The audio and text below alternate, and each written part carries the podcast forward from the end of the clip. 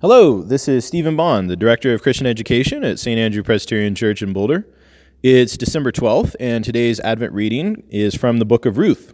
So let's take a look at Ruth chapter 1, verses 6 through 18. Then she started to return with her daughters in law from the country of Moab, for she had heard in the country of Moab that the Lord had considered his people and given them food.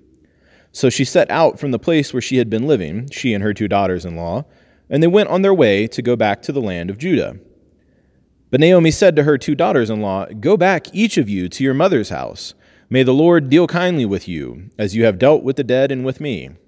The Lord grant that you may find security, each of you, in the house of your husband.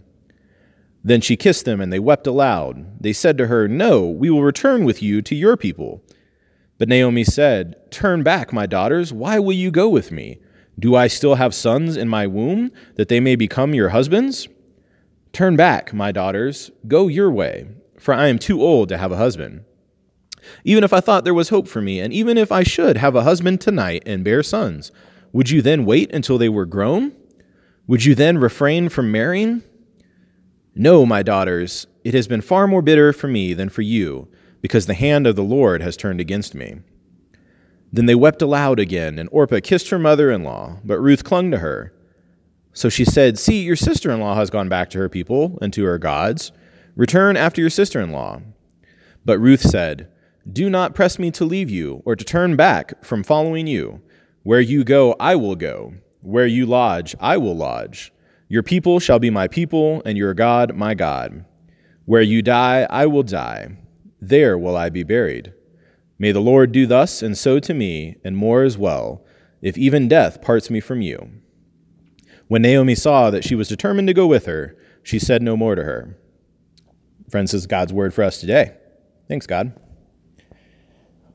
So, the part of this passage that I'm sitting with today comes to us in the words that Ruth shares with Naomi Where you go, I will go. Where you lodge, I will lodge. Your people shall be my people, and your God, my God even as Naomi laments her old age, uh, Ruth instead affirms that Naomi is loved.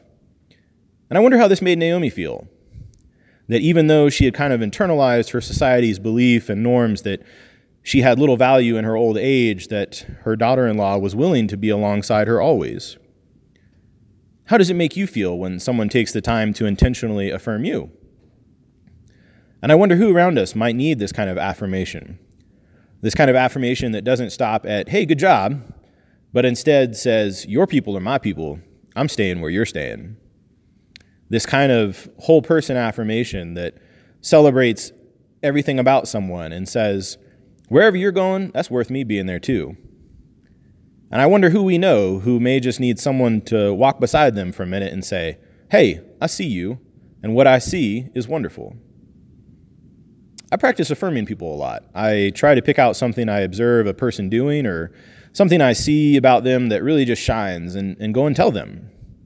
And I gotta say, I find it funny because whenever I walk up to someone and say, Hey, I saw you doing this today, and I just wanted to affirm that in you, folks will always be surprised, even a little taken aback, that someone paid any attention to them, let alone celebrated them. And I know whenever folks throw affirmation my way, it always makes me squirm in my seat a little bit or a little uncomfortable. And so I'm not really surprised at this reaction from others, because we live in a society that says me first and throw a bone to others when it's convenient. What if instead we lived in a society where everyone modeled Ruth's example for us? Where every time someone was ready to say, Why care about me? I've got nothing left to give. I'm worthless. There was someone instead there saying, You're amazing and I care about you. Wherever you're going is somewhere I want to be too. So, friends, my prayer for us today is that we can all do a little bit better with celebrating those around us and follow Ruth's model. After all, through Jesus Christ, your people are my people. Amen.